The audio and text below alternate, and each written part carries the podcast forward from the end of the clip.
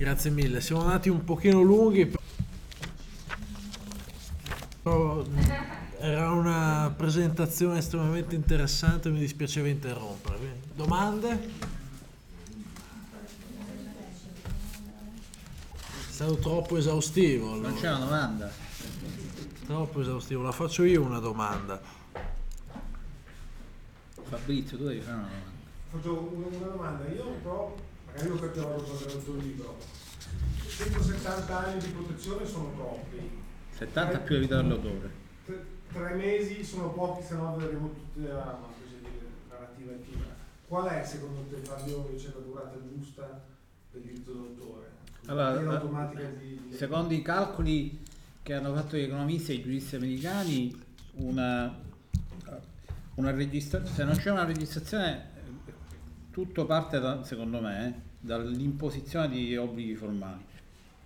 Quindi loro hanno calcolato che ponendo la, la prima, la prima sticella dopo credo 18 anni se ne va in pubblico dominio il- circa il 50% anche più dell'operatore, dopo qui- 15 più 18 quindi 33 il 90% in pubblico dominio.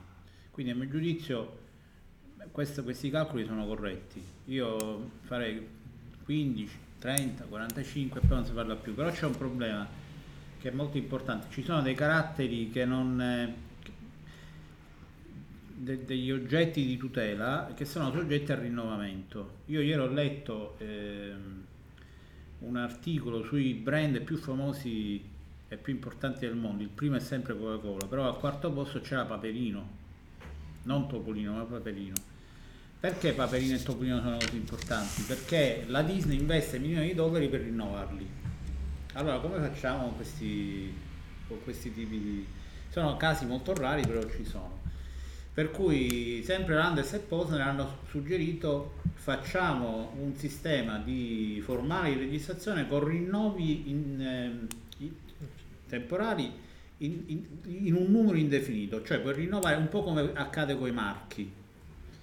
Questo è molto interessante, eh, da una parte tutela la Disney che poi ha una capacità di lobby straordinaria, ah, sono loro che hanno fatto allungare la durata con il famoso Sony Bono Act, che lì fecero un'operazione di lobby straordinaria e, e furono molto intelligenti perché associarono alla loro battaglia anche dei nomi di altissimo livello come gli eredi di Gershwin, no? che sono di la nobilità. Eh, Tant'è che negli Stati Uniti non scade più un eh, copyright da, da 30 anni, il prossimo scadrà credo nel 2019. se- sì, sì, sì, esattamente. C'è stato un, Sì, sì, si è allargato, cioè, eh, solo che il- i rinnovi indefiniti eh, fanno cadere una- la pietra angolare del diritto d'autore, cioè per promuovere l'arte e la cultura prima o dopo qualcosa deve, deve- cioè tutto deve finire in pubblico dominio ed è paradossale che diciamo, i, i personaggi più preziosi non lo facciano. Ciò detto, Topolino, Paperino e, tutto- e tutti- tutta la fumettistica americana è, tutta eh, depositata e registrata come marchi. Quindi Topolino è un marchio, per cui loro o da una parte o dall'altra si tutelano. Io faccio un'altra domanda. Il, mm,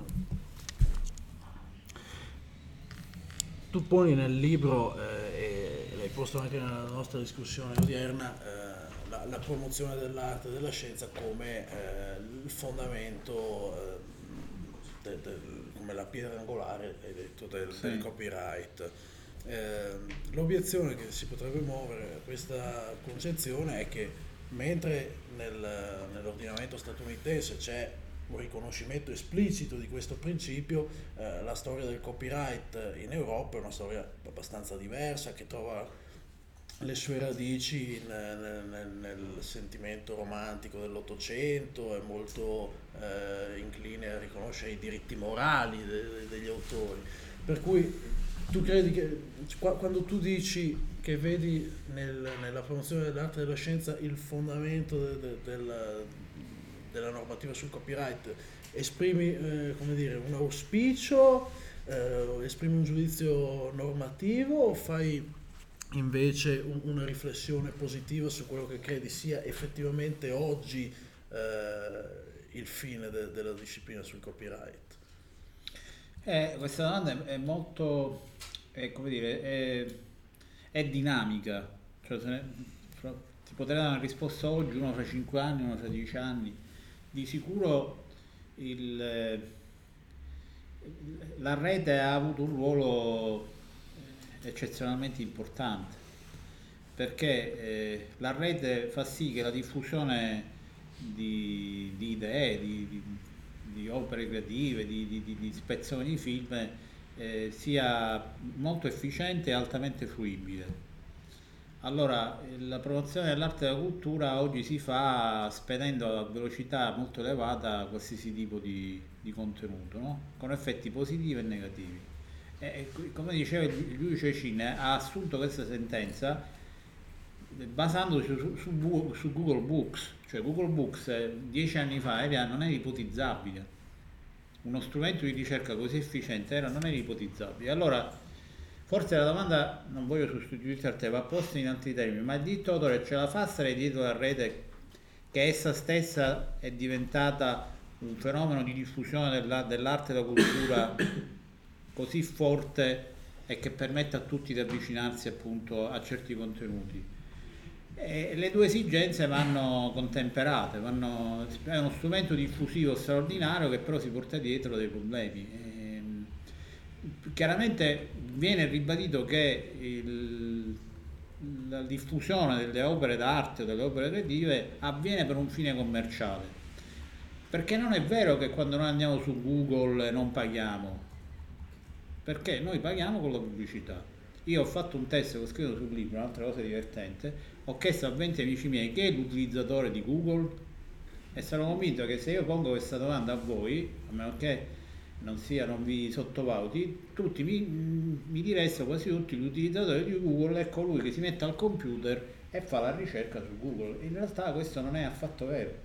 Il vero utilizzatore di Google è l'in- L'inserzionista. l'inserzionista pubblicitario.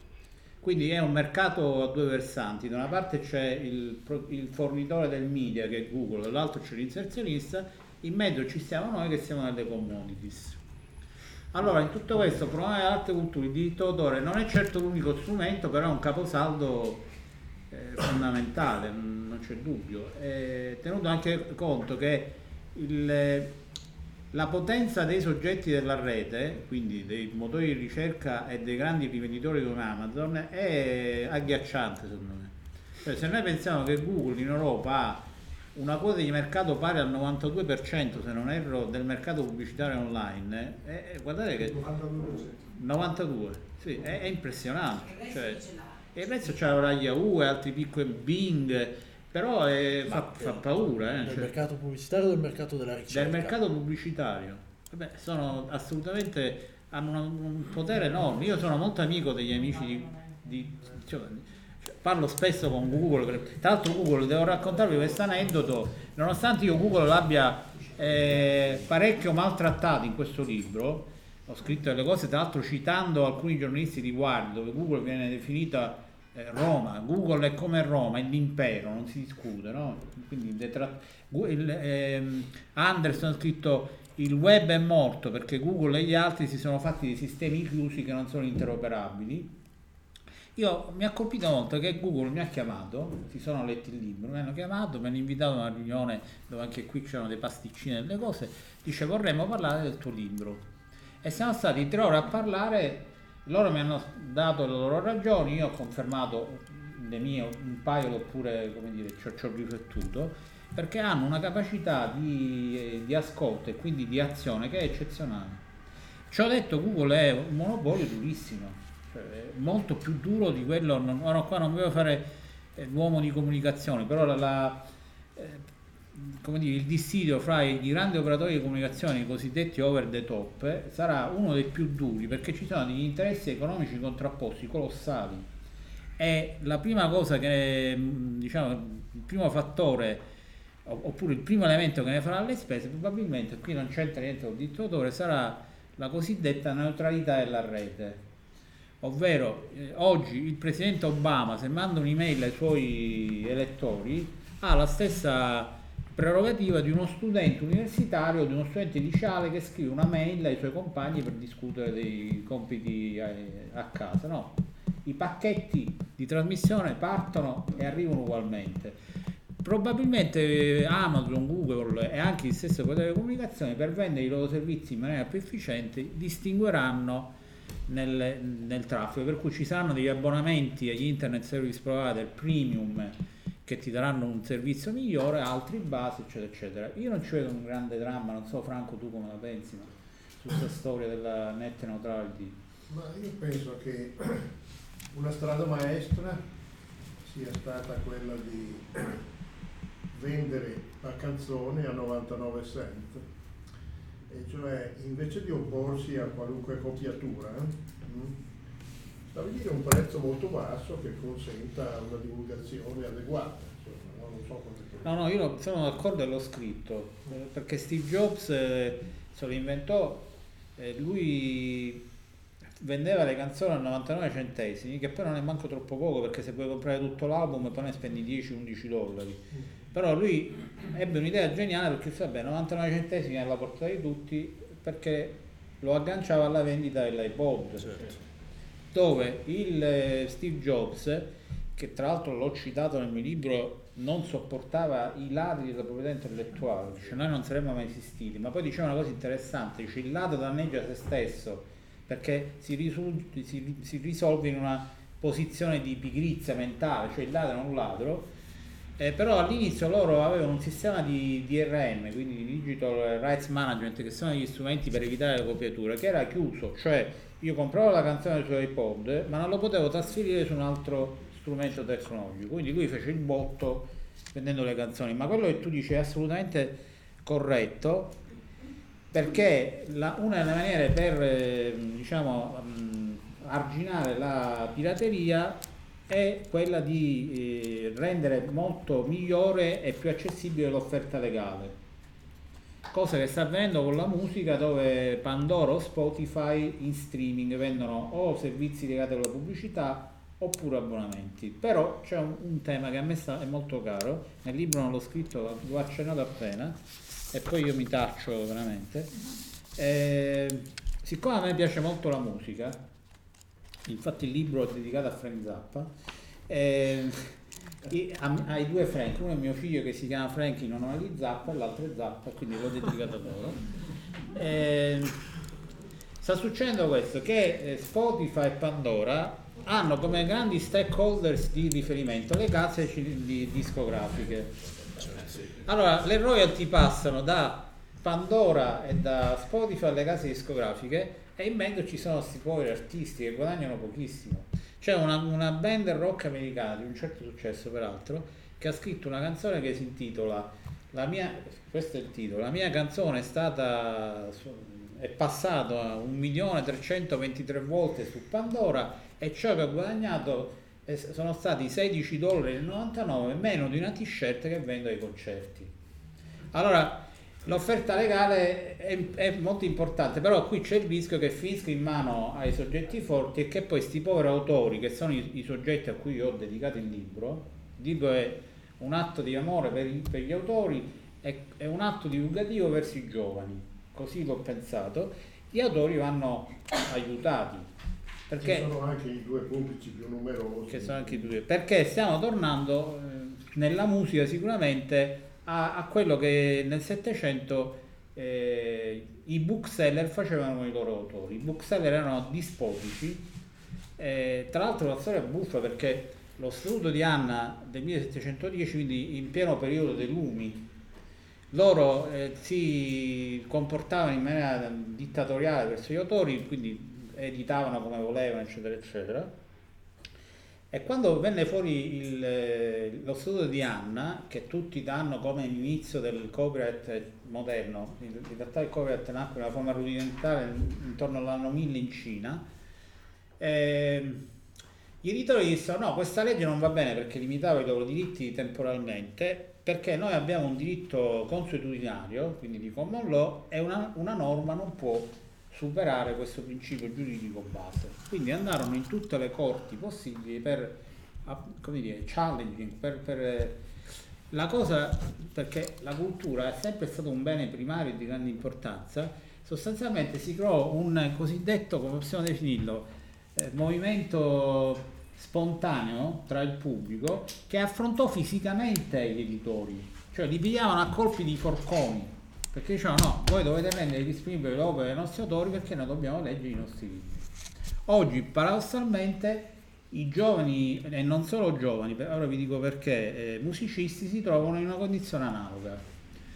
Eh, motivo per cui è nato una eh, Creative eh, Coalition ehm, negli Stati Uniti che eh, si è formato sulla scorta di un bellissimo articolo di David Byrne che era il leader di una grande band storica di Tolkien Heads che ha, ha palesato il fatto che eh, gli autori non beccano una lira da, o, o, o, guadagnano molti pochi soldi da Pandora e da Spotify, a parte i gruppi famosi, Radiohead e quant'altro.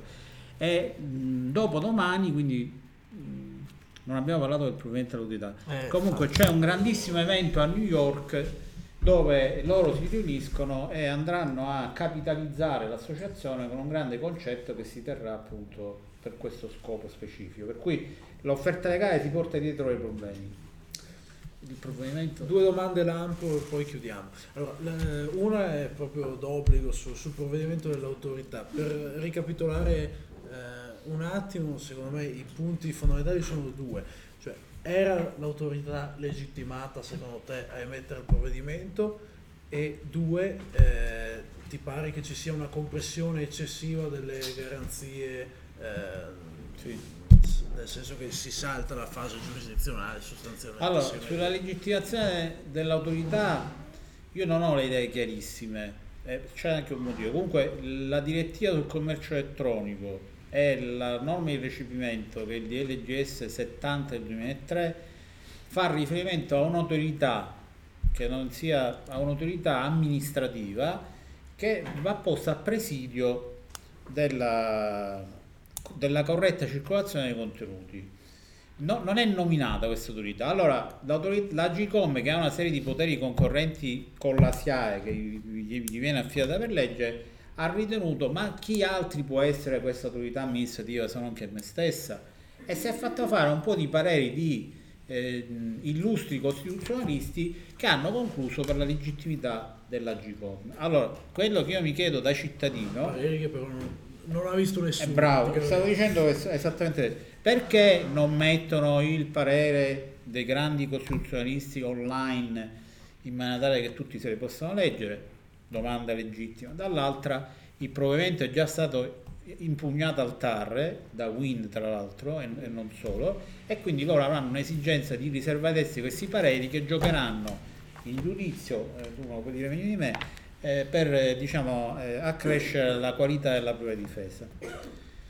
Allora, sulle garanzie eh, poste, eh, intanto è un procedimento alternativo che si blocca sempre e comunque se la parte va in giudizio, quindi non è un, è un procedimento su istanza di parte, quindi non c'è alcuna attività di polizia da parte dell'autorità, non prevede, e qui era un punto decisivo, il Deep Packet Inspection che permette di andare a vedere i pacchetti, quindi secondo me sarà scarsamente efficace eh, ma sono contento che sia così per certi versi.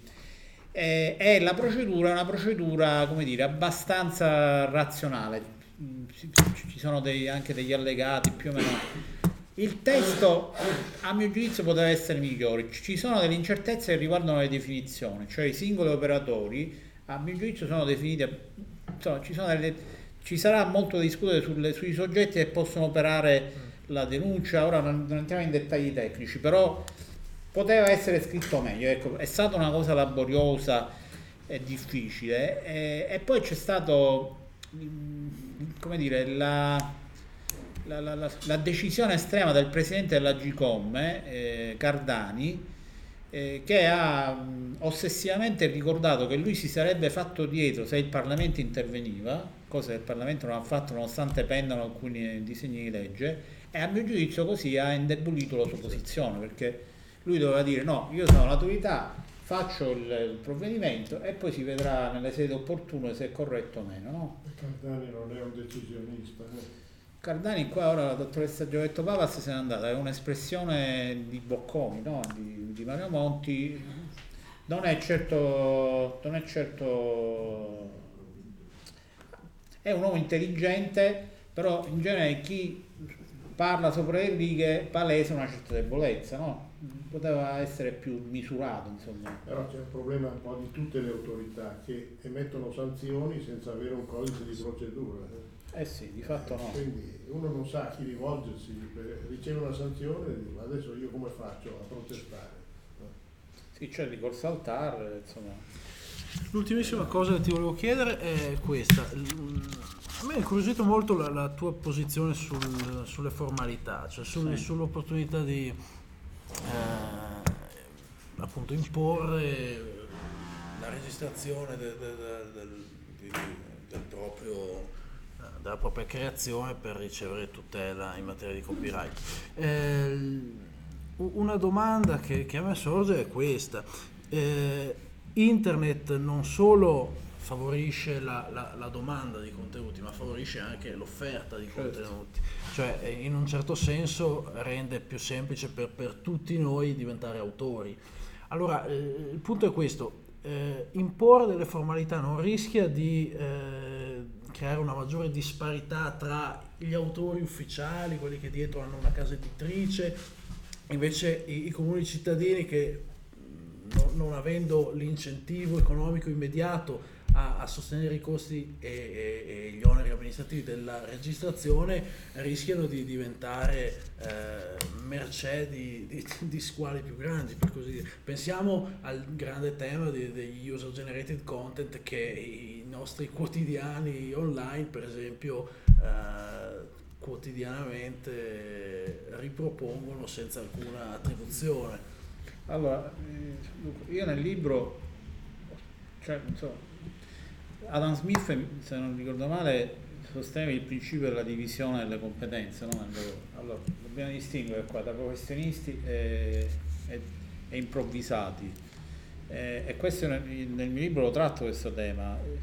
Perché se da una parte è vero quello che dice Lessig, i, i blogger hanno avuto una funzione utile per una ragione essenziale, perché siccome il blog è scritto, si è fatto in modo che tanta gente dovesse avere un percorso logico per arrivare da un punto A a un punto B per iscritto. Quindi ottimo per i blogger, no? Perché facilitano.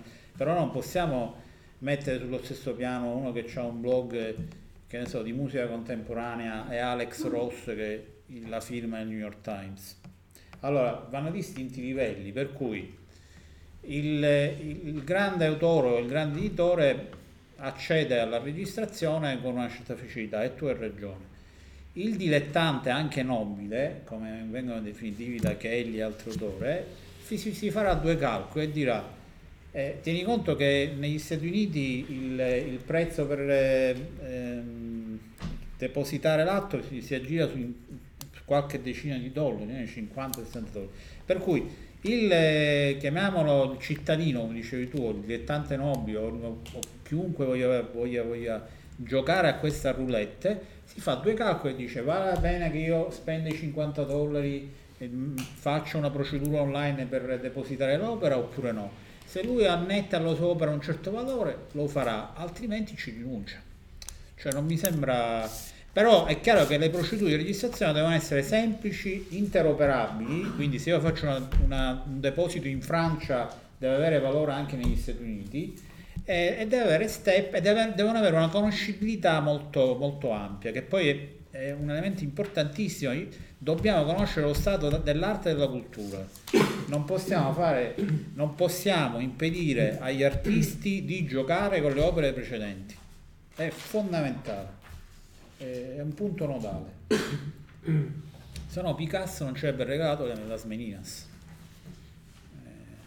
Livello europeo es- esiste un'autorità, tipo un'agenzia? No. Non c'è niente. No, ci sono le società di gestione, ce ne sono 250 società di gestione. Perché Quindi divise dagli stati membri. divisi- infatti uno dei temi eh, che risolve la direttiva e riguarda la musica online, che è il contenuto più pregiato. ehm, è importante che la musica online è ufficialmente considerato il, il- contenuto più importante, ma per ovvie ragioni, perché la musica ha un, un diritto universale. Come mai non c'è mai stata la volontà a livello dell'Unione Europea di costruire? Eh, c'è una, una volontà parziale perché la direttiva prevede la- le licenze multiterritoriali per la musica online, cioè con un, con un colpo solo ti pigli tut- tutta l'Unione Europea, no? perché ci aveva messo in una condizione di svantaggio verso gli americani che era palese, ma poi gli americani sono scocciati, hanno premuto in tutta maniera di dover fare una licenza per la Lituania, una per l'Italia, una per la Spagna. Un'autorità europea sulla, sul diritto d'autore a che servirebbe? Cioè anche questo, cioè non, eh, che gli facciamo fare? Se ci fosse una, un sistema di legislazione, capito bene, sarebbe quello che farebbe nascere la protezione del diritto. Quindi Sì, costitutiva, costitutiva. costitutiva, quindi almeno se io poi devo fare, delle, voglio fare una, una raccolta so chi rivolgermi Sì, esatto. Se invece qualcuno non si è registrato non posso mettere dentro perché lui stesso non può poi farmi causa e rinuncia. Quindi forse un'autorità europea potrebbe perlomeno gestire questo Ah, sì, database. Però c'è la convenzione... Database che deve essere affidabile. No, no, quindi, è d'accordo, sono Poi d'accordo. magari potrebbe fare anche qualcos'altro. Sì, sì, è giusto. Cioè, potrebbe essere la- No, no, no, ma io ho fatto un errore, armonizzazioni ho, risposto senza riflettere perché in realtà c'è uno strumento convenzionale che è la Convenzione di Berna, no? Che tuttora spiega efficacia, a- spiega efficacia. registrare i siti, come registrare il documento Bravo, allora la Convenzione di Berna e poi c'è il WIPO che è il World Intellectual Property Organization che è un'agenzia delle Nazioni Unite che potrebbero per esempio essere i detentori di questo registro internazionale. Sì, però più a livello europeo proprio. Io lo farei proprio a livello mondiale. Sì, sì. Eh, ma la materia è in itinere, qui ci sono resistenze fortissime, una guerra eh, sanguinosa proprio. Tra l'altro a proposito di guerra, la pirateria na- nacque per- con una guerra fra due santi. San Finian e San Giona erano dei santi che vivevano in eh, Irlanda, se non ricordo male. Cioè uno di questi due santi, praticamente, che era l'allievo del, del santo più, del teologo più, rubò un saltiero, nel senso che, che è un, un testo di, di- religioso, no? Sì. Allora racconta la leggenda che lui, essendo santo, con la mano sinistra si facesse luce, quindi aveva una... e con la destra copiava sto saltiero. Allora, copio il saltiero e il santo più anziano disse no, il saltiero è mio, tu non lo dovevi copiare, questa cosa non... Quindi, e portano la questione al re. Il re, che non mi ricordo come si chiamasse, disse alla mucca il suo vitello, al- all'autore la sua opera. Quindi il vitello è della mucca, l'opera è del suo autore e punì il santo copione. Questo però non si arrese minimamente, questo è un fatto storico, eh, cioè, a parte la luce che- e, e quindi si, si imbestialì per questa cosa e con, con- con le sue armate fece guerra al re che decise in questa maniera e la, la- la- la guerra che si occorse nel 500, non nel 1500, 500, che è famosa come la guerra del libro, lui la vinse, e, riappropriandosi del saltiero e con un certo spargimento di sangue, per cui il re, il santo copione, decise di andare in Scozia per ehm, convertire tanti soggetti non cattolici cristiani quanti morti aveva lasciato sul campo di battaglia. E questa è la, la prima guerra di, di pirateria. Allora, questo libro è pieno di sti aneddoti, chi, chi- chi se lo compra qualche risata se lo fa. Grazie ancora. Grazie. Fare